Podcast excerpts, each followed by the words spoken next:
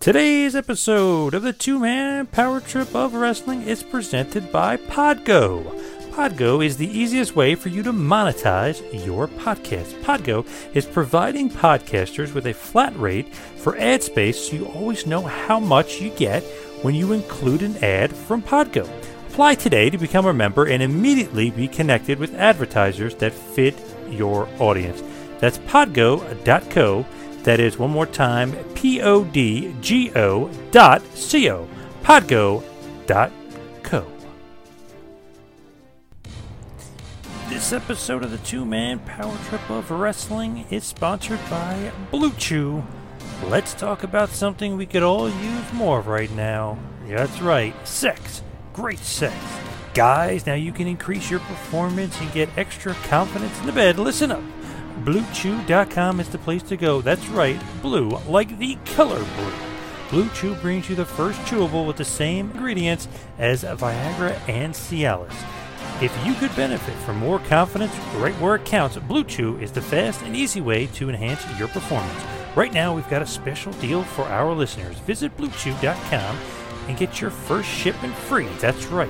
When you use the promo code EMPIRE, you pay just $5 shipping. Again, that's B-L-U-E Chew.com, the promo code EMPIRE to try it for free. That's right, BlueChew.com. Use the promo code EMPIRE.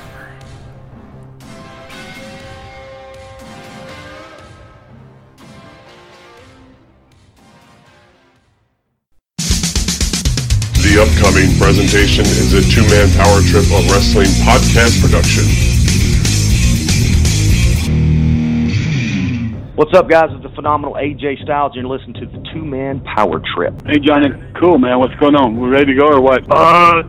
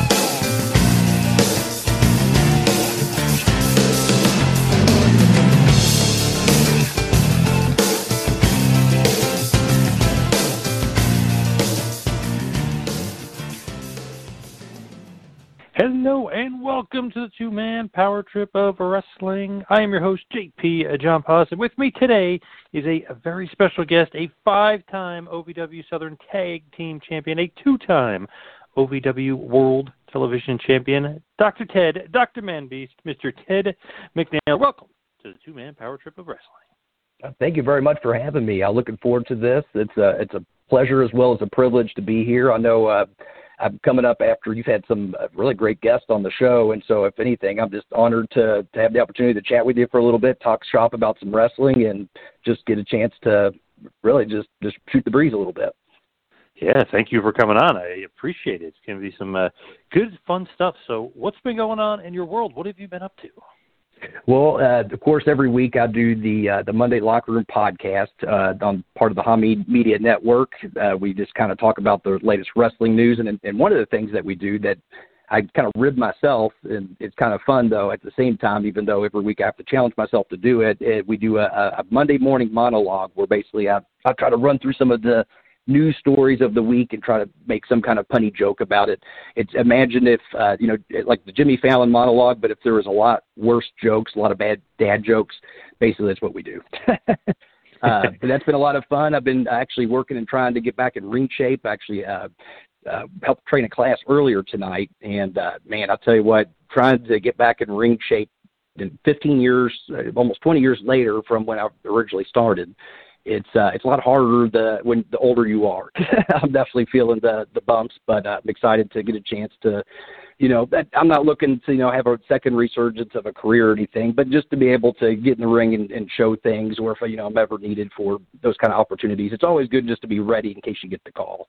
And uh, you know, because I, I had at one point thought about reaching out to to try to uh, get a look again, but it's like you know, it, while it's at one point I'd love to come on as like a, a, a writer, a producer, an agent, uh, something along those lines. I feel I could do really well with. But you know, you never know if you're going to reach out and they say, well, we don't need that, but we do need uh, another body, and so you always got to be ready to go just in case.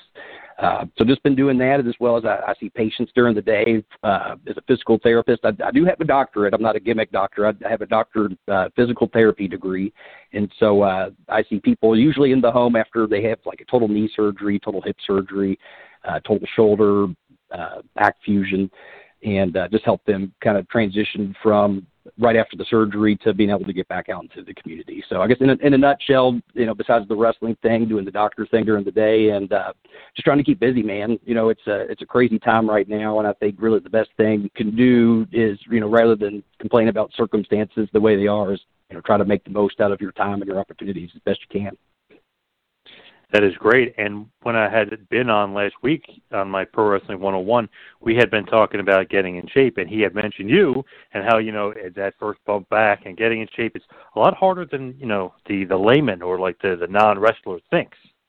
Yeah, I mean, I, I'll be hurting for a couple of days. I, I feel my brain's a little jarred, and it's you, underestimate me.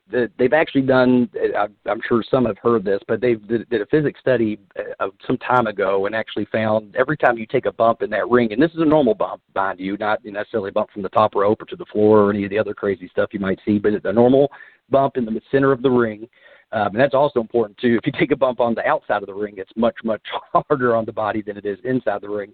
But uh, they they equated it to about the same as getting rear-ended at 25 miles an hour, which granted most of the time, you know, it's good. You're going to, you know, might be have a little whiplash or shaking up, but you do it constantly over and over again, and certainly the the bumps do add up over time. Now, granted, once you kind of get in into what Rip Rogers, one of my trainers, would call bump shape, then those bumps at least become more tolerable. But when you're away from the adrenaline of the crowd and you're first waking up in the morning and your joints are stiff, uh, that's when you start, that's when you really feel those bumps. Uh, it's usually not so much when it happens; it's it's the next day that you end up paying for it.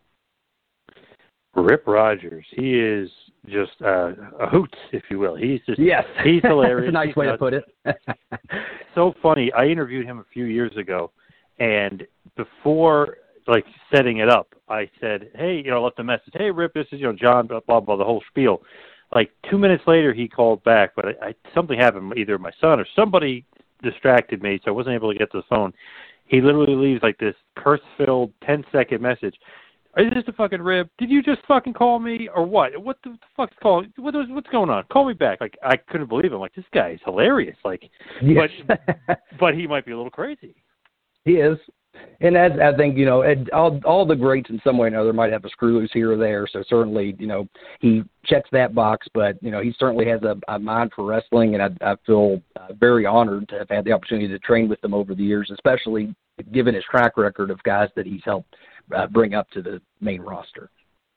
So is he like your main trainer, or was he like your finishing coach? Was he the guy who basically um, trained you from start to finish? It's it's hard to know. I would say that I would I want to get I would give Rip probably most of the credit, but I, I can't. I, as much as I love Rip, I can't say it, it, I got it all from him. I was very fortunate at OVW to have so many opportunities learn from so many different minds. And everyone in wrestling, I mean, they always say there's a right way and a wrong way, but really, uh, I think you had Dr. Tom, Tom on recently, and I, I don't know if he said it, but I remember uh, talking to him once, and he's like, "It's it's flavors of ice cream." So it's still ice cream at the end of the day, but everyone has their own favorite flavor. So I getting a chance to learn from uh, Jim Cornette when he was booking for a time, learned a lot of uh, a lot about tag team wrestling and just uh, building a, a stories. Uh, working with Al Snow, and and that was more on the production side and television writing side. Uh, I learned a lot from Joey Mercury in the ring. I got a chance to. Uh, for about a year or so, I have a series of matches at some of the OVW house shows and live events Uh, Mike Mondo was another one. He was the guy that first started me, taught me how to bump, but he was another one I got in the ring with uh, after he had his run with the Spirit Squad and working with Triple H and Shawn. It actually was a really cool opportunity when he back OVW because he had helped impart a lot of that knowledge that he gained at that time to us. And so that really, between that actually, as well as uh, at the time Jim Cornette was booking, I feel as, as our tag team game uh, with myself and my tag team partner, Random Revolver, at, at that time, I, I really, I would now even say if you go back and watch, I really I I hate putting myself over. I'm the worst at it, and it's actually one of the worst things in wrestling. You should always be willing to put yourself over. But I will say, as a tag team, uh, we were pretty damn good. Uh, as much as I, I hate to pat myself on the back, but um, but it was only because we had the opportunity to get in the ring and, and learn from guys like Mike Mondo, who had a chance to have runs with Shawn Michaels and Triple H, and Jim Cornette teaching us how to build these stories and, and character development. Uh, so really, it was it was a whole bunch of people. I can't give anyone credit. I'd say I'd give Rip a lot of the credit because he helped really develop our psychology and skills, and I probably spent more time under him than than anyone else. Uh, you know, but I, I feel like I was very in a very fortunate situation in OVW to get a chance to learn from so many different minds and, and through so many different eras too, from being under WWE to being independent to having uh, it under Impact or TNA. Uh, there's a short-term Ring of Honor deal we had when Jim Cornette was around. So, uh, you know, it, it's just been a, a really, it really has been a privilege and a, a pleasure to get a chance to learn from so many great minds in the business. Yeah, I feel like OVW's had so many like facelifts, you know, like so many different eras of OVW. You know, you had Heyman era, the, the Cornette era before that. Obviously, the WWE era was was all encompassing that, but then it was like Impact had him for a little bit, Ring of Honor had him for a cup of coffee, and you were kind of there for a lot of it. Yeah, I started in 2004, uh, actually just after my 18th birthday. I actually tried to start training at OVW at 16, but uh, by Kentucky state law, you had to be 18. So as soon as I turned 18, graduated high school and then started training there. And uh, I was probably in the class about a year and a half before I started getting uh, house show opportunities. But really, I, I started working more as a referee, and that was a great learning experience, getting a chance to referee with guys like uh, CM Punk. I learned a lot from him. And then you also had guys like Cody Rhodes, who was just kind of getting a start. Shawn Spears, who was actually even at that time pretty well seasoned as a worker. Like he he was really really smooth and in the ring, and, and he had it at that point. But obviously, he wouldn't get his break till many years later. But just getting a chance to be around those guys and learning so many different styles of wrestling because it was just a, a hodgepodge of different guys in there, all the way from your Matt Sydals all the way up to your uh, Vladimir Kozlovs, and it was just a, it was an interesting time, but it was a fun time, and I'd say I'd as a referee, if I can give any anyone advice that wants to get into wrestling, if you have the opportunity to referee, definitely take it because there's is probably no quicker way to really pick up knowledge as far as how understandings of how to work a match uh, as there is being a referee because you just get so much more exposure. You're working more matches throughout the night, and uh, it's just a really really incredible learning experience for anyone looking to get into it. As far as being that referee, do they actually train you to be a wrestler or they train you to be a referee? Like, how does that work? Uh, I mean, it, you train as a wrestler. Everybody trains as a wrestler. Even people that want to be a manager, everyone learns how to wrestle because at the end of the day, you still have to understand the mechanics of what happens in the ring and and where to be. And that was just the way that OVW was. Now, other schools might do different things, but uh, Danny was really big on if if you're going to be part of the show, then you need to be able to be ready for for anything just in case. Because you know there's always the chance that uh, you know a, a manager's match if it's a special attraction or something like that you just never know when you might have to take a bump or, or do some of those things. And so you know not everyone i think is expected to be able to work a, a 60 minute broadway match which is kind of the the I guess the the gold standard of of how Rip would teach, but at the very least to be able to to know how to take a bump and work a spot, um, I'd say pretty much most mostly everyone that was there, whether they were referee or wrestler, still had to train the same way. When you're kind of coming up and, and Rip is training you, right? Is he one of those trainers that is not looking for you to fail, but he's going to basically be a hard ass, be a tough ass, and oh, then yeah. he then he softens up, or does or is it kind of the other way around? Um, no, if anything, if he gives you hell, then it, it usually means that he likes you and sees potential in you. If he doesn't say anything to you, then it usually means that he could care less and doesn't see anything in you. So I had to learn that over time, though. I didn't know. Oh, he's yelling at me, so that's a good thing. I just took it as, man, this guy's a just he hates me. this mm-hmm. is, what I thought. You know, he'd cuss me out, and you know, if if you did something wrong in a match, then uh, in class he would just ring the bell and say, "Get the f out." And it, you a lot of times didn't know why, and then he he'd have someone else go in there and say, "Show him how to do it," and then he would have someone else do the spot and explain it. So you always were on your toes anytime you were in the ring. You know, at any point if you messed up, he was going to ring the bell and, and pull you out of the ring, and uh, it was the biggest thing you wanted to do is is at no point have that happen to you. And if you could get through an entire match without getting dinged, then at that point you at least knew that you were getting somewhere as far as understanding how to work a match. And then over time, he would have people work longer and longer matches until ultimately he'd have uh, the the more seasoned guys in the class work 60, 60 minute Broadways um, and then of course he, you know, because Rips, you know, he he has to go just one more extra mile. Then he had uh, actually myself and my old tag team partner and Revolver. He had us do a, a 90 minute Broadway. Uh, it's on YouTube somewhere if anyone wants to watch it. And then uh, I don't know if it's on YouTube either, but uh, he had another guys in class do a two hour Broadway match.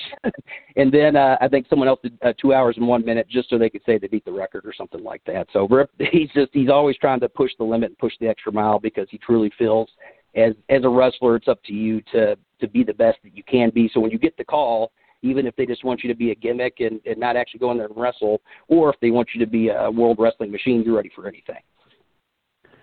Man, I think he's old school in a certain way, but I feel like that is the way to go. I don't know, call me crazy, but I think that's kind of the the right way to to go about things and and and train. I know maybe this generation might be a little bit softer, and maybe he might rub some people the wrong way, but I like that that mentality. Yeah, and, and I do too, and it, it's certainly not for everybody, but you know, I, I think the proof's in the pudding as far as the people that Rips brought up. The most recent, probably, of which would be Serena Deeb, who's just killing it mm-hmm. uh, on the yep. scene up there. And uh, actually, it was funny because she was one of the first people I met. We were kind of in the same, I guess, quote unquote class. We started around the same time, and uh, you know, obviously, she's gone and, and is doing just incredible right now, tearing it up over on AEW.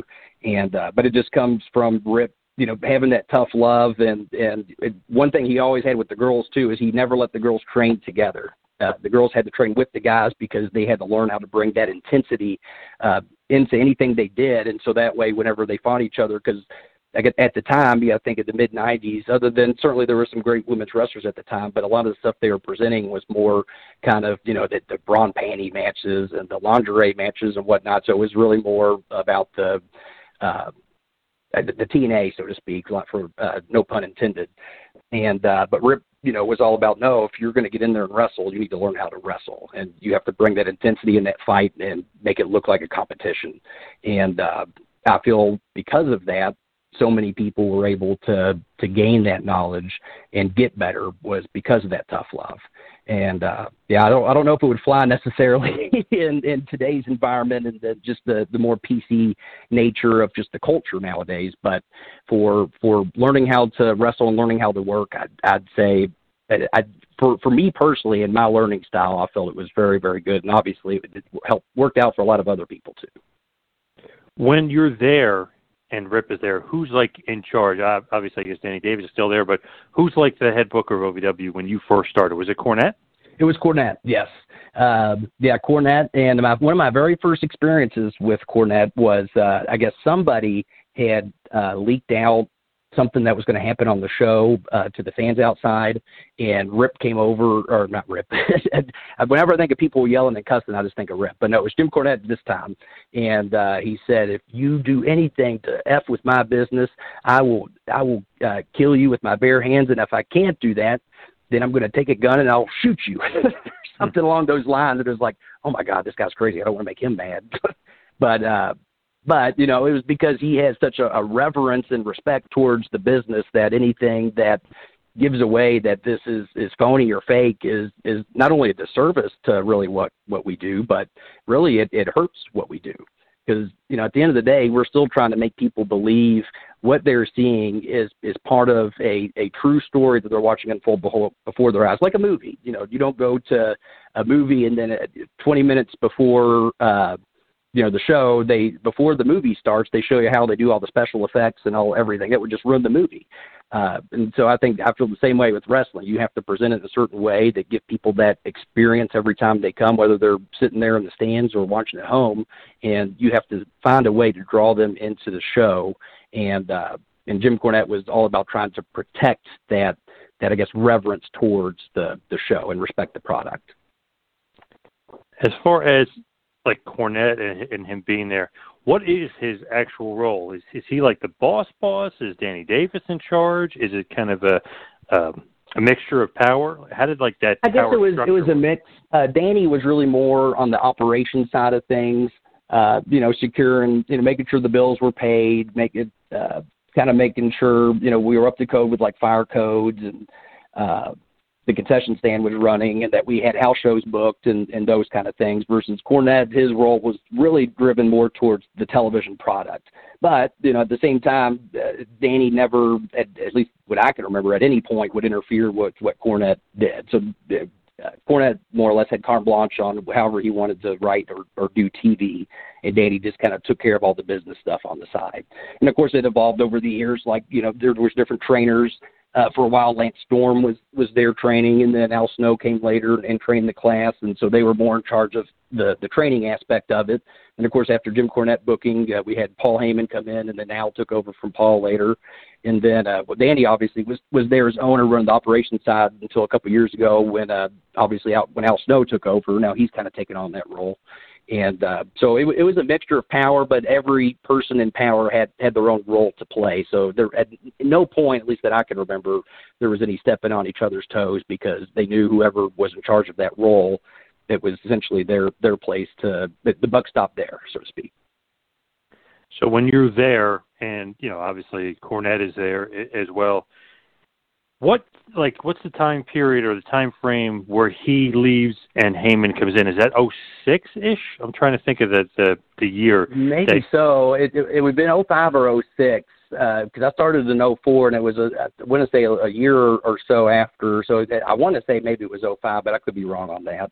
But uh, but yeah, I, I do. I remember that night too. I, I don't. I didn't know what happened, but I know all of a sudden man I know as Boris, later uh, would be known as Santino Marella, uh, was was pulled backstage, and I, I didn't know why. And then come to find out later, that was the whole incident where he yelled at him for uh, laughing when the boogeyman came out. But it was uh, his daughter that was there that night, and he was was excited because the boogeyman was about to scare his daughter, and he was just cheesing over the fact that his daughter was about to to you know have the crap scared out of her. But in reality, all Jim Cornette saw was he was smiling at the man that he was trying to make a monster, and it essentially was was killing that vision of what he had for the boogeyman, and obviously ended up slapping him, got fired, and then uh, it's when Paul Heyman uh, soon came in and had a different way different style of, of booking and, and Paul Heyman made made everybody feel like at any moment th- their big opportunity was going to come up, whether it was someone that was already under contract and getting that big opportunity to be seen by the writers and get called up to Raw, or if it was someone like myself that wasn't under contract, that at any moment, you know, we could be called out for an opportunity to get signed. I remember at one time Paul Heyman pulled all the non-contract guys and said and told us all that uh, sometime in the next 90 days he was going to see to it that at least four of us got signed. Maybe more. He's going to work on it, but he was going to get at least four of us signed uh, I can tell you after that 90 days, n- none of us got signed, but we were still excited to to try to be a part of what he was was creating. Like he would have us be plants in the crowd and cheer and boo and kind of help bring the energy up. And, and to his credit, it, it love love that idea or hated it, it worked. It helped kind of bring the crowd along with the the product that he was presenting. And it was just a different way of doing things, but it was also it was an exciting time and it was uh, a learning opportunity for sure because his his style of booking just was was uh, a bit different than how Cornette's would would book. Is there like a particular one that you like better than the other one? Like, did you like the way Heyman booked over Cornette, or maybe the other way around? Uh, it's it's hard to say, and I, I don't want to give a cop out answer, but I really think I really feel it's it's a mixture of both. Like Cornette really liked these uh, you know, more long drawn out storylines that kind of developed over a long time. And, and I feel like Paul Heyman was more of what I would call the, the crash style of television, where it was just this happens and this happens. And, the, and backstage, uh, he did a lot more pre tapes. Um, and I will, I, I do like that aspect, and maybe that's where uh, I'll, I'll maybe might give the nod to Heyman in that, you know, there's a lot more character development. Like a, a three minute pre tape might have four or five different uh, characters or more, but each with a different piece of business, and the the stories would kind of flow from one into the other with like a roaming camera backstage. And uh, I really liked how he he did that because even if uh, a certain character or, or personality didn't have a lot of TV time, they were still able to progress their story or or their character in some form or fashion, which I do feel is important, especially when you only for us only had an hour of TV time and X amount of guys to to get over and it was just I feel like a very effective way to get a lot of people in. So so maybe that would be the the only thing is with I'd say Cornette style of booking, which I I really like too. Uh, it it kind of left. I guess it was harder to get as many people uh, exposed, so to speak, uh, compared to the, the Heyman style of booking. But I don't I don't take anything away from them, but it was just different as far as how they. Uh, what did you think about the plants in the crowd? Was that common? Not common? Is that different?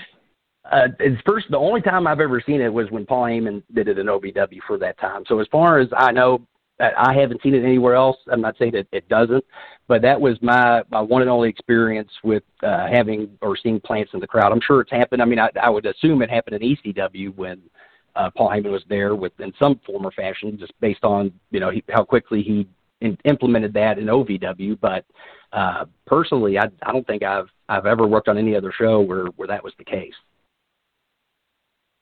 the it's, like the interesting thing to me is like wow like plants in the crowd like you would almost think that's a negative but you're saying it was a positive. It worked it made it more exciting. It was actually well, good. You see it on NXT every week you know what I mean? Like they have plants in the crowd. Right. And, and I, I'd say certainly you had your fans in the crowd that would complain about it and and were kind of against it. And and understandably so. I feel like if I was you know a, uh, just someone that was there to enjoy the show and there was obviously, you know, trainees in the crowd trying to direct us to, to cheer a certain way, we'd be just opposite. And of course, OVW had its own, you know, what you call the heel section, I guess, that would, you know, try to go against the grain, so to speak. But I think that also added to the dynamic of the environment because they were trying to make their voices heard while the, the rest of the people were trying to make their voices heard. And so when you watch the product on television, it, it comes across as just, just a, just very exciting because the crowd is, is so into it, whether they're they're going along with what they're trying to present or if they're trying to force their opinion the other way, it still makes for a, a very lively atmosphere.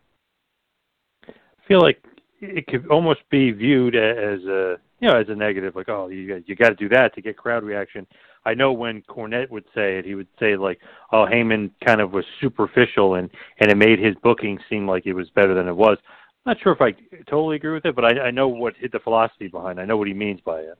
Yeah, and and to and to that point, you know, I would say the uh, the I guess the the difficulty is then you, you really don't know who is over and who isn't. So who really is uh, drawing in these people because you have the the people in the crowd that are kind of artificially enhancing that reaction. So I, I can see it from both points of view. Uh, you know, I'd, I'd say perhaps maybe that would be an opportunity for because uh, honestly, Cornette didn't come to a lot of the. He came to some, but he didn't come to a lot of the, the house shows or live events. But maybe that's where you could meet in the middle, and at the live events, say you don't have plants in the crowd, and so then you can really get a true gauge on who's over and who's not. But then maybe for for the television product to make it seem more like a, a fever pitch type of atmosphere, kind of can't miss television with people screaming and hollering. Uh, maybe to that end, that's where that can be an advantage. But I I can see it from both points, and I think I think it can be utilized. Uh, in a positive way, but I definitely don't think that should be relied upon for, for necessarily every show. With that, do you almost come as a different character, or are you still yourself in the crowd? Uh, well, we're just just essentially fans, uh, and that was the part that was I think for some was kind of hard because obviously some some people more than others looked you know like they had a, a gimmick or just were had a certain size to them, and you just knew they were a wrestler. But we, right, we were yeah. instructed really just to be otherwise fans in the crowd and, and dress casually and not as a character. Uh, yeah, he he he really did, didn't want us to necessarily stand out as uh, I guess as a gimmick or anything, but he did make it known that he was supposedly that he was watching us and seeing which one of us was bringing the most energy to the crowd, and uh, whoever he felt was bringing the most energy, he was going to see to it uh, that he was going to put their uh, resume on Vince McMahon's desk or something along those. It was something ridiculous, and of course we're all you know mouths open, drooling like, oh man, this is our opportunity, this is this is our chance. And meanwhile, he's just you know blowing smoke, but to to his credit, it was ultimately for the betterment of the show I think it's funny about that because you know now you look back, you know he's bullshitting, and you know the, right. He, yeah, he's he, working you. Yeah, But he I look at a bald guy and tell him he had a great haircut, you know, and somehow make you believe it. I could see some of those smarter fans looking and be like, okay, that's the wrestler, that's the re-, like you know, like I could see that some of the smarter fans even like looking at you guys Yeah. and like, you know, like maybe a little like cook, uh, giving you like the stink eye, like what are they doing out here?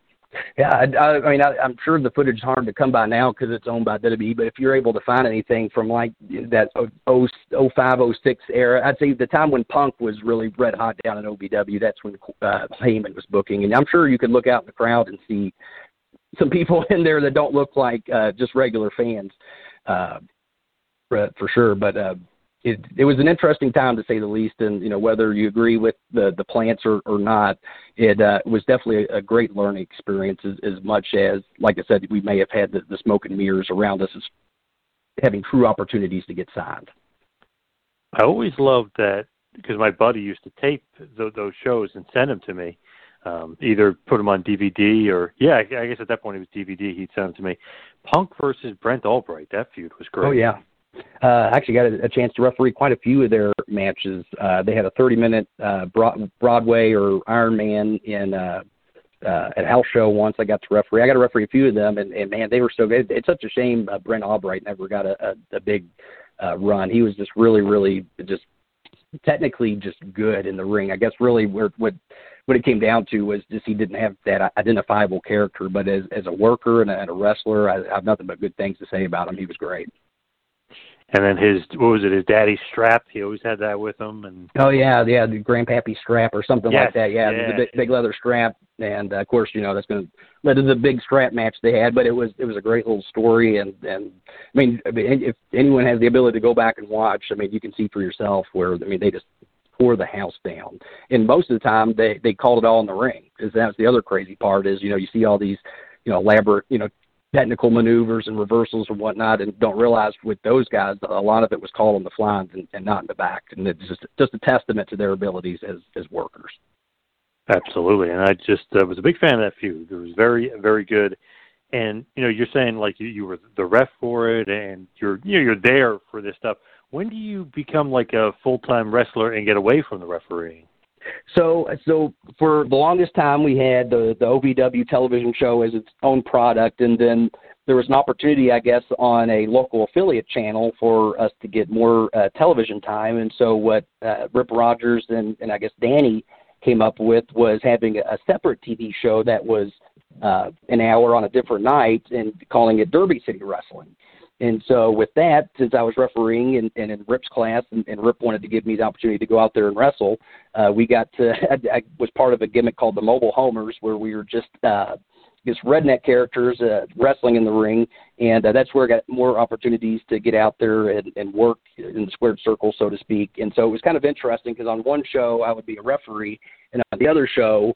Uh, I was the the redneck maniac Ted McNailer, or uh, the man beast as as I was nicknamed, and uh, so that that was an interesting time. And, and we tried to make a story out of it. At one point, Al had the idea of doing like a Clark Kent type thing, where you know I'd, I'd wear glasses as a referee, but then you know be Ted McNailer on the other show. It never really went anywhere, but we tried to play around with it. But but it was interesting because people still knew me on the the DCW show, and so uh, Al uh, saw me, uh, I guess, selling at a house show and liked the way I was selling, and that's where I had the opportunity to uh, have my first wrestling match on OVW, and just came out as Ted McNailer, my redneck character, and the crowd just went along with it, even though they, you know, I'm sure they knew I was the referee, but they were, I guess, popping to see that someone that was in the the non-contract. Uh, realm was getting an opportunity and that's when I had a chance to work Shawn Spears and go over for the TV title and it was especially being not under contract it was just a really cool opportunity to get a chance to work with some of the contract guys.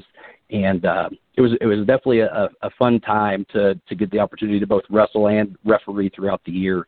Uh, I believe it was Today's episode of the Two Man Power Trip of Wrestling is sponsored by Lucy. Lucy Nicotine is a company founded by scientists and former smokers looking for a better and cleaner nicotine alternative. Finally, tobacco alternatives that don't suck. It's 2021. Get rid of the cigarettes, unplug the vape, throw out your dip, and get some Lucy nicotine gum or lozenges. Folks, this is the real deal. A subscription to Lucy comes directly to your house each month, so it's simple, and you don't have to leave the house because Lucy has delivery down two man power trip of wrestling listeners, go to lucy.co and use promo code POWERTRIP to get 20% off all products, including gum or lozenges. That's lucy.co and use promo code POWERTRIP at checkout. Also, I have to give you this disclaimer warning. This product contains nicotine derived from tobacco. Nicotine is an addictive chemical.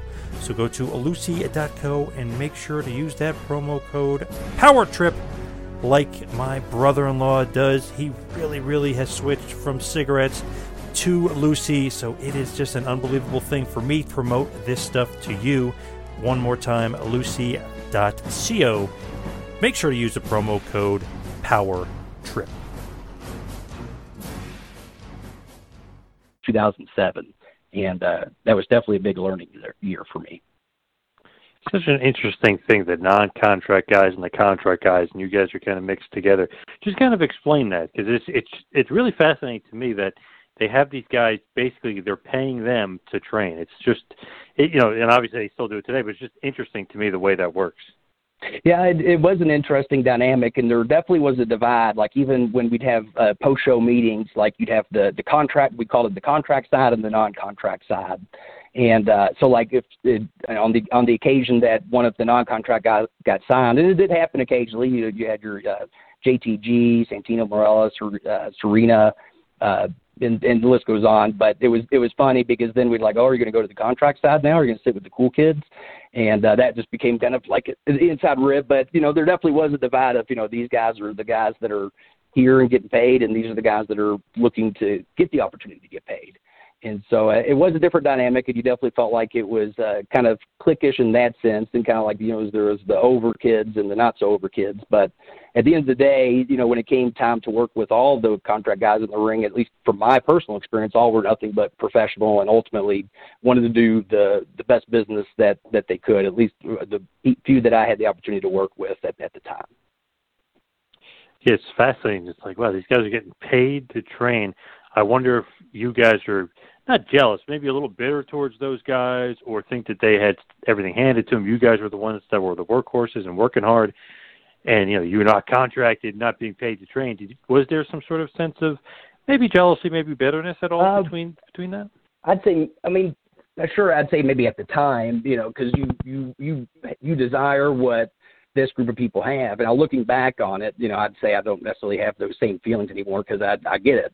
You know, the people that were signed were there, you know, were signed for a reason. You know, if you compare how I looked back then compared to how the majority of those other guys looked, you know, it was clear as day. You know, they they looked like wrestlers. They looked like uh, athletes. Uh, that being said, certainly there was a few guys that I felt maybe should have gotten an opportunity that didn't. Uh, some guys that just you know were really really talented, but otherwise for some reason or another, whether it was politics or whether it was just not being in the right place at the right time, just never got the, the chance to shine. And uh, really, I guess if, if now looking back, it's, it's I wouldn't say there's any bitterness or, or anger or negativity, but I'd say maybe, maybe a little disappointment, and not even so much for myself, but uh, the handful of, of guys that I knew that could really go and, and be something good, and just never really got an opportunity to to get that spotlight. I feel like the the non-contracted guys are you know working their ass off, and not that the contracted guys aren't, but they might have it a little easier because you guys are you know struggling or you know you know trying to make ends meet, trying to make some money, doing this, doing that, and these guys are getting paid God knows what you know amount of money it is, and you guys are in the same situation. So to me, it's always kind of just wacky uh, that that they do that. Yeah, I mean, it really comes down to yeah, you have your group of people that that is hungry, and you have your group of people that's fed. And so at the yeah, end of the day, exactly. they're going to have two different attitudes towards uh, coming to the table, I guess and you got to think about like all the guys that come through. So I mean, right? Was that you mentioned Kozlov? Is that like the uh, the Paul Burchills of the world were there at that point? Uh, yes, uh, your Stu Stu uh, or Wade Barrett. He was Stu Sanders at the time. I had a chance to work with those guys, and uh, they were they were obviously very good. Uh, Kozlov, obviously, he was. Uh, you know, green as far as wrestling goes, but you know, well experienced as far as knowing how to to throw people around, as I experienced quite a few times in there with them. I, I even remember a quick funny story about uh, Kozlov is they actually banned uh, doing overhead belly to belly suplex. I think someone had almost broken their neck or something the week prior, and so they just were were going to try banning it altogether. And the week that happened, uh, I actually was working with Oleg or Kozlov, and uh, he was like, "I give you belly belly," and I, I was like, "Well, I don't want to get heat or anything. I don't want to uh, get us in trouble." And he just looked at me and goes, "I get you over," and he did. He did. with almost minimal effort. I went from one side of the ring to the other, and uh, as far as I know, I don't think he ever got in trouble. But then again, I don't know who was going to tell uh, tell off uh, the uh, the giant Russian backstage. right. He was to me. I don't know. I, I always liked him. I thought he was great. Maybe he didn't have the the big personality, I guess that that uh, a lot of the WWE guys have. But hey, he had that sambo background, legit tough guy. He's huge. Uh, had Right. a cool had a cool look to him. Uh, I don't know. I always kind of liked him. Yeah, that, I certainly think there could have been more that was uh, done with them, especially in, in like you know as, as like a, a enforcer type of role, maybe, or even as, as part of a, a team. I, I think you know some some stuff was lost in translation just from the language barrier. Obviously, you know he, he was able to speak it you know well enough to communicate with with you know the other wrestlers and whoever, but at the same time when you, you get up there and try to cut a promo, it, it is hard when you have when you're it's not your first language. And so I think that's where the, the disconnect maybe was with his ability to get over. But as as an athlete, I mean, he was obviously, in my opinion, I think he's one of the best uh, pure athletes that that has been around. So in that sense, it's a shame we never got a chance to see more out of him, uh, just because you know from a pure physical standpoint, it, you know, he was he, there was very few that could match him. And I always liked the way he said WWE. He always said double Yeah, double. double. Yeah, double double E. I like it. Yes. I love that. As far as like WB, when did they actually stop the relationship with OVW and I guess really move primarily to FCW at that point? So when does that kind of relationship end? And are you in the thick of things at that point? I, I believe it was 2008. I think it was in February or March, and it, I was in the thick of things in the sense that I was I was still doing both. I was wrestling uh, and refereeing on OVW, and then uh, wrestling on DCW. And at one point, and this was just so crazy and interesting, but it was about uh, a month or so prior to the split. They had uh, Shawn Michaels and Triple H come down to watch the show and interact with the talent and everything. And, and then they had a big post uh, show meeting to, to talk to everybody. And during that course of that meeting, they made it a point to say, you know, OVW has- has been a, a central part of WWE and that uh, will be around as part of WWE for many years to come. And then come, you know, barely a couple months later, and then I, I literally was was at home looking at uh, just uh, whatever news site I was on, and then saw where uh, OVW and WWE had split their deal, and I just it was shocking to all of us because we were all essentially in the mindset of, oh, okay, this is going to be around a long time because we were told one thing, and then obviously that that was not the case. So I, I don't know, you know, all about the inner workings of what what it came down to or why, but uh, I I do know it was was kind of a shocking situation uh, simply because we didn't see it coming. That is like fascinating that they would kind of say, "Oh yeah, we're going to be around forever." I guess lying or whatever you want to say, and not really knowing that it was going to happen. But Yeah. was that like, was that like, oh crap, there goes my WWE opportunity out the window? Were you thinking that?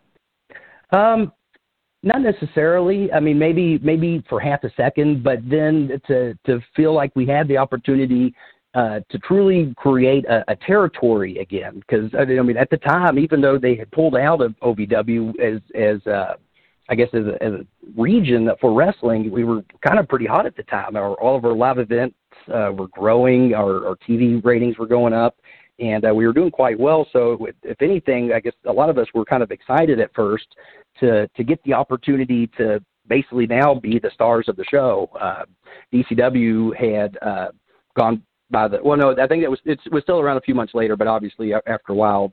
There wasn't any point because essentially it was all all non-contract guys, just some of the the more trained guys on the OVW show and the less trained guys on the DCW show, and so that ended up going by the wayside. But uh, but it was our opportunity to step up into these roles, and and guys like Joey Mercury was staying around, uh, Chris Cage, Rob Conway, uh, Roadkill, and uh, a, a few other guys. I think we uh, Dinsmore may have been around back then too, and so uh, you know we knew we were going to have a good crop of guys to continue to to help lead us into this next era, so to speak. And so I, even though it was disappointing to lose that WWE connection, it was still exciting to have the opportunity to potentially grow something ourselves. And I, I think all of our hopes were maybe we can really grow this into a real territory and, and make money as wrestlers doing this.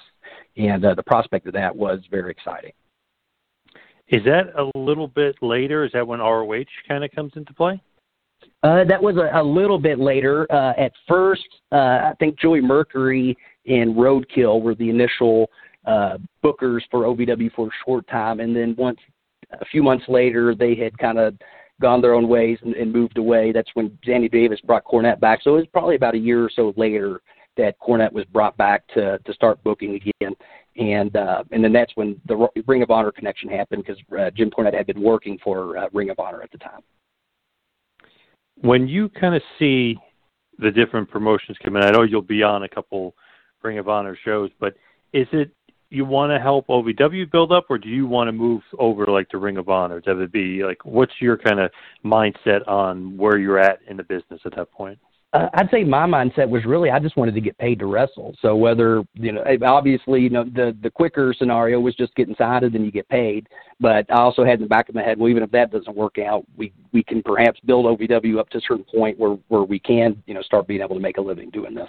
But uh, but I'd say certainly my my main goal at the time was to to get paid to wrestle as soon as possible. So in that sense, my priority was to try to get signed somewhere, either with a Ring of Honor or uh, WWE. And, and interesting enough, even though they had pulled out, to their credit, you know, there was a for a short time, I guess they tried to maintain a relationship with OVW because about once a year or so, uh, Laurinaitis would come down and, and hold a tryout at OVW, and so there was still uh, at least somewhat of a connection for the first couple years, and then eventually they stopped doing that. But I, I don't know how that came about or or who uh, was able to to make that happen. Obviously, I'm sure Danny, you know, had had a lot of uh, uh, I guess influence in making that happen. To but who he talked to as far as how to make that happen, I'm not sure. But it was at least nice to still get that opportunity. So so anyway, it kind of goes back to the time that I didn't care if I was going to get signed by WWE, Ring of Honor, wherever. I just was looking to just make money wrestling because I, I knew this is what I wanted to do.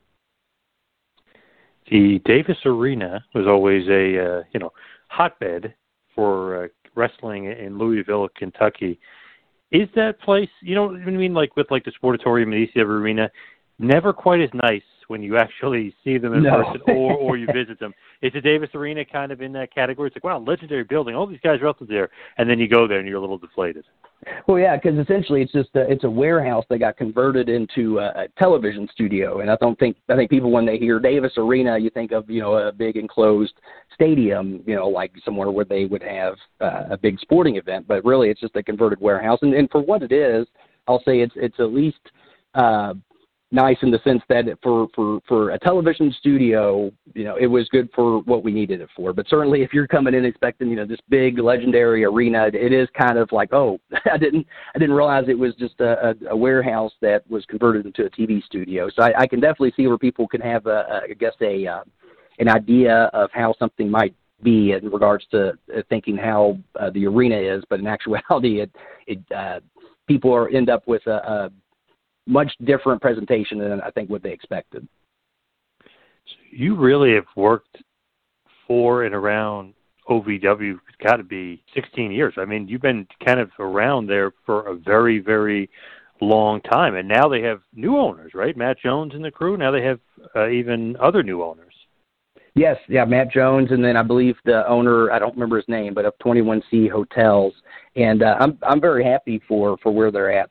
Uh, it was about a year or so ago, I actually uh, uh, amicably split split ways with the company, and, and not nothing too crazy. Just uh, Al and I had a difference of opinion on, uh, I guess, prioritizing where the the business was going, and then I had the opportunity from Ben Hameen to start doing some podcasting stuff.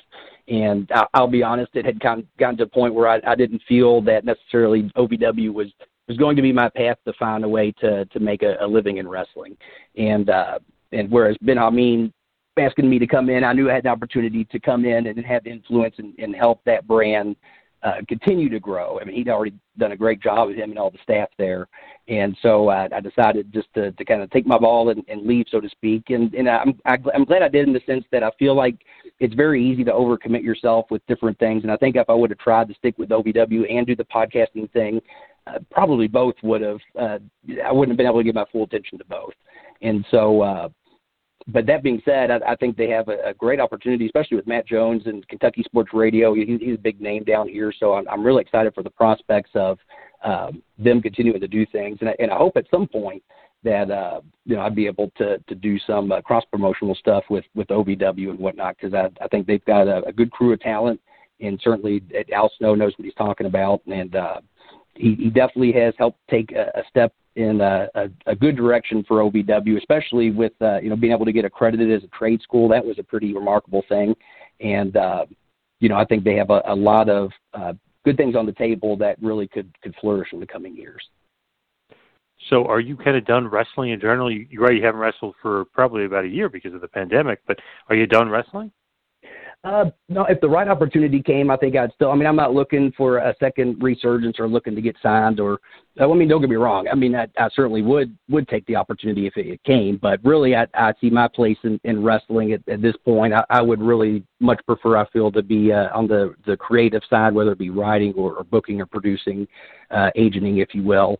But at the same time, actually, it's funny you say that because actually earlier this year I decided that I was going to start uh, getting in, in ring shape or in bump shape again, as we kind of alluded to earlier, and, uh, and more so for the fact of you never know when you might get the call, or, or you never know when they might ask you to get in the ring and do something. I'd rather be ready for anything than to just assume that I'm not going to have those opportunities. Because usually, as soon as you let your guard down, is when you get the call to do something, and, and then at that point, you're like, crap, I'm not prepared. And if Rip has taught me anything, he has a very famous saying I think all the students would say, and he's like, always be sure you are over effing prepared. Because when you're over effing prepared, no matter what, you'll get over. Well said uh, by Rip. He's a very wise man, for sure. No, abs- yeah, absolutely. Like, like like you said, a little bit crazy, but at the same time, when it comes to understanding the psychology of wrestling, he's he's right on point. So you have had quite a run, though. If you look at the OVW, like it says, basically 16 years or so, five-time tag team champ, two-time TV champ. Do you look back though and, and say like, wow, like what a run, or you don't really, you're not the type of guy to really look back and, and smell the roses? Um, I, I always try to look at what's in front of me, but I'd say certainly I, uh, when I do get get a chance to reflect and look back, I, I am proud of the opportunities that uh, I got to be a part of and the, the things I got to do. But I'd say even more importantly, I, I'm really grateful for the network of people and, and the the friendships that I feel like I've I've gained. You know, I've, uh, that's where I had the opportunity to to get to know like a, uh, we talked about Ben Hameen and Serena Deeb and a, a Mike Mondo or Mikey from the Spirit Squad, who I also became really good friends with, and uh, people I'm still friends with to this day and talk to often. Uh, and just I feel like the networking aspect and getting a chance to know so many different minds and, and talents in wrestling. Uh, I feel very grateful to have the opportunity to to get to meet so many different people from all different, not just walks of life, but walks of wrestling. I feel feel like, and uh, it was just a very unique time to be there, and uh, definitely one that I don't take for granted because I, I realize it was definitely a, a special time for sure to be there. When you were working uh, with ROH, and I know you had a match against the Briscoe brothers and a few other matches. Was that always in Louisville or the surrounding area, or were you kind of a part of ROH uh, outside of you know outside of home base? No, I, I had only had the the couple of matches at the the home base, but uh, but I, I was grateful because I think we are uh, myself and my tag team partner uh, the the only two talents who I think uh, each time they came to the arena, uh, always got booked. And because uh, Cornette tried to rotate some guys around each time, and I, I think all three times they were at the arena, we we managed to to be asked to work. And uh, it, I, I think it comes down to the first match we had. It was with, uh, and I, I got to put him over to Chris Silvio, who does still. Uh, a lot of training as far as working with a lot of guys. Him and Matt Seidel have a great school down in Florida. Uh, him and his tag team partner, uh, uh, Raphael Constantine. Uh, they were fighting spirit. But anyway, we had a tag team match at this Ring of Honor show. And the first match went out there and they tried to work their traditional Southern style wrestling, and the crowd just did not go for it. Uh, and understandably so, but I, I think we had the foresight to, to see that we were going to have to work a little bit of a different style and uh, we were able to kind of do a, kind of a hybrid where we still told a, a good old fashioned uh, tag team wrestling story where where the heel slipped over, where uh, you know we were able to to get our feet on the ropes and, and help each other win, uh, which you know a lot of times I feel like you don't have those those true heel finishes in wrestling anymore. But prior to that, we went out and gave them uh, high flying action that was you know uh, sold appropriately and and timed out well to where they got the right amount of action that they were looking for and, and the hard hitting stuff that we we knew they wanted, but still be able to to give them a finish that they bought into. And I'd say really that was a very proud moment because we, especially seeing our our colleagues go out there and I don't want to say they they crapped the bed, but essentially for what the crowd wanted, they definitely didn't give it to them. And so we're thinking ourselves, well, hopefully this will go over. And then when we got out there, of course they didn't want to like it at first, and I think you can even see the match online somewhere if you look up uh, the Elite versus Fighting Spirit uh, Ring of Honor. But uh, at the first they didn't really want to do anything, but you, by the end of the match they were into it. And just when they really kind of started to get into it, we took it home. And so uh, after that, we got an opportunity to work every time they came through. Unfortunately, didn't get any other uh, road opportunities, but I felt like every time we had a chance to uh, get in the ring for Ring of Honor, we we stepped up and were able to put on a good performance. That's great. That's a little old school, right? Uh, you know, paying attention to the crowd, listening to the crowd, getting the crowd into it. I know right now because of the pandemic, there's really no crowd to speak of, but that's like that old school philosophy. Right, and it, it is hard. The only the only other time I can equate it to was uh, a very interesting experience. I wrestled at the Gathering of the Juggalos one year. Oh uh, man, similar similar wow. situation, and uh, even harder for us because uh, we went up there with uh, the two guys uh, that we knew we had tons of tag team matches with and then they put us apart. They put them with uh, guys they didn't know and put us with guys we didn't know, which was you know whatever. We knew how to work, but it was still kind of disappointing because we knew we could tear it up with our uh, that we're used to working with. But you know, Rip always says you know you got to be able to work with anybody, and uh, so that crowd also was not a, a very kind crowd. They they like to throw stuff if if they don't like what's going on, and uh, I, I have to we they really were there more to heckle. I feel like than watch a wrestling show, and that's just this is what it was. I, I've nothing bad to say. In fact, I'd love to get booked again. It was probably some of the most fun I've I've had in, in wrestling. Weirdly enough, was uh, getting the opportunity to wrestle there. But uh, but in our match again, they didn't want to like it. Then partway through the match, we noticed they were they were not heckling us as much. And then one guy with with a megaphone said, "You know, this match isn't that bad." And I was like, "We got it. Let's take it home." that's about the that's about the highest they ever got in that show. But the fact that we were one of the few matches that didn't have stuff thrown at us and, and heckled, uh, at least feel like that we were able to to give them something entertaining uh, instead of just being another uh, par for the course, so to speak. Yeah, that's pretty impressive by you guys because I know those that, that is a tough, tough crowd to. Uh, it was. Get behind. It was. They they wanted to see uh, people just about kill themselves or blood. Actually, I take that back. There was one guy that did get a huge pop. That he was not trained, I believe, but he took the opportunity to climb the giant scaffolding above the ring, climb to the middle, and then fall down, almost killing himself. But he didn't die, fortunately. And uh, the crowd popped for that because he just about risked life and limb. But you know, that's just more of what they're looking for at those shows. And uh, you know, it's it was a difficult crowd, but the fact that we were one of the few that didn't. uh get the the just reamed by the crowd. I have to say, at the very least, I felt proud of that too. Now, as we head for the finish, head towards the wind down, just kind of curious, where do you see yourself like in a few years? Are you still going to be wrestling? Are you still going to be primarily focused on the podcasting? What are you going to be doing?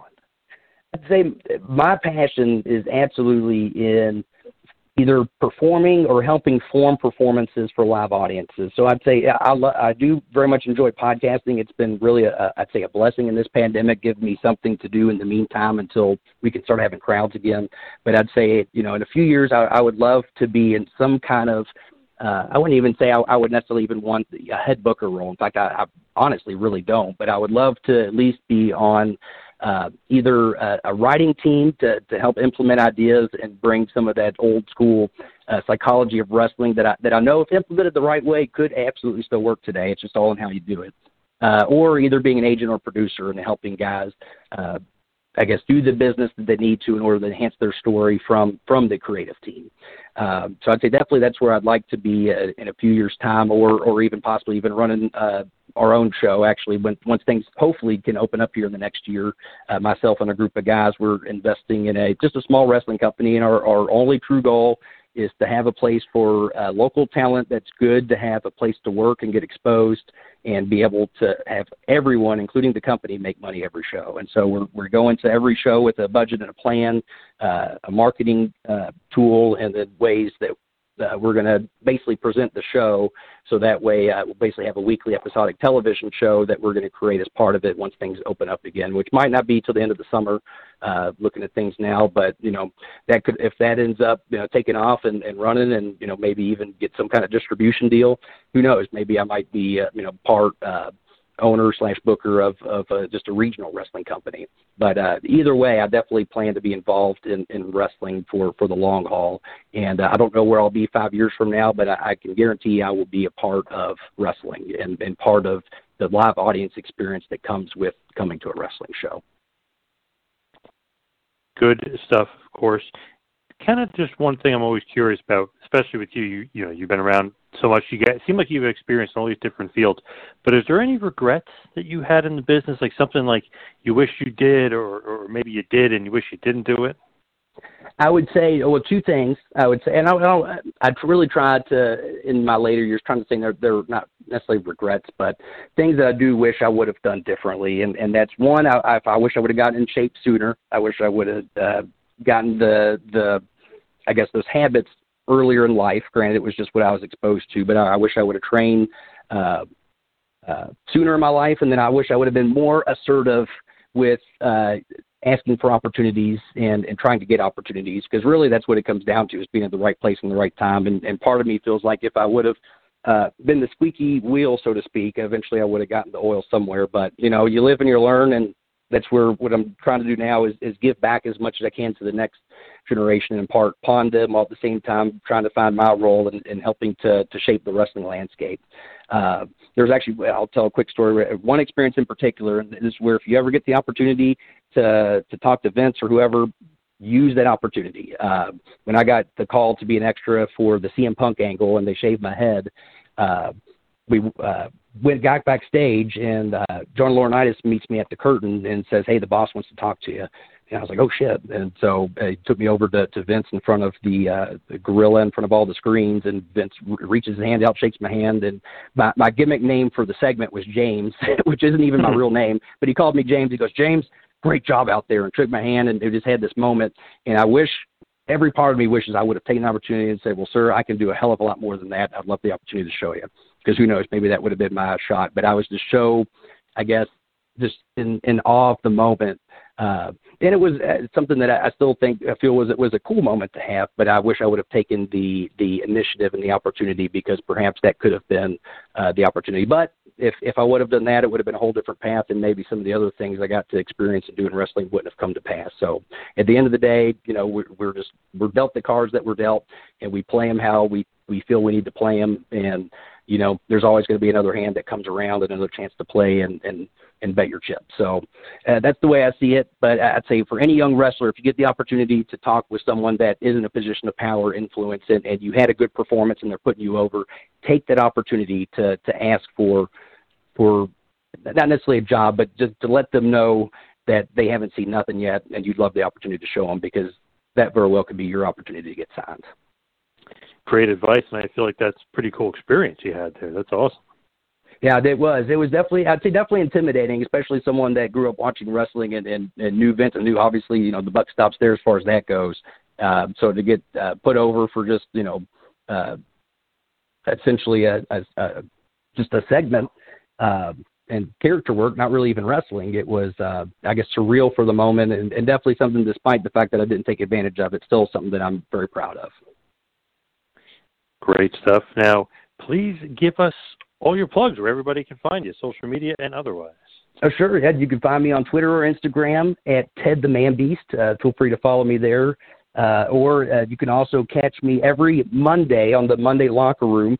Uh, you can download that at uh, hackerhameen.podbean.com, or you can catch us live at Hameen Media Group on our YouTube channel.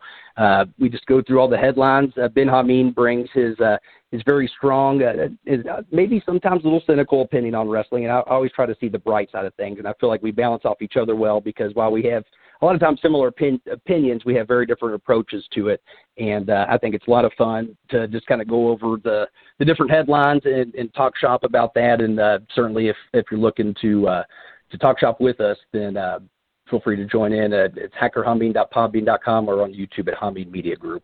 And uh, love for y'all to check it out. Uh, send us your messages. And oh, I, would be remiss. Rip, Rip would kill me if I didn't. There's also the FR podcast. Uh, it's a Patreon gimmick that uh, we have. It's at uh, patreon.com slash humming media group. But every week, Rip uh, goes over different wrestling things, and he just goes off on tangents.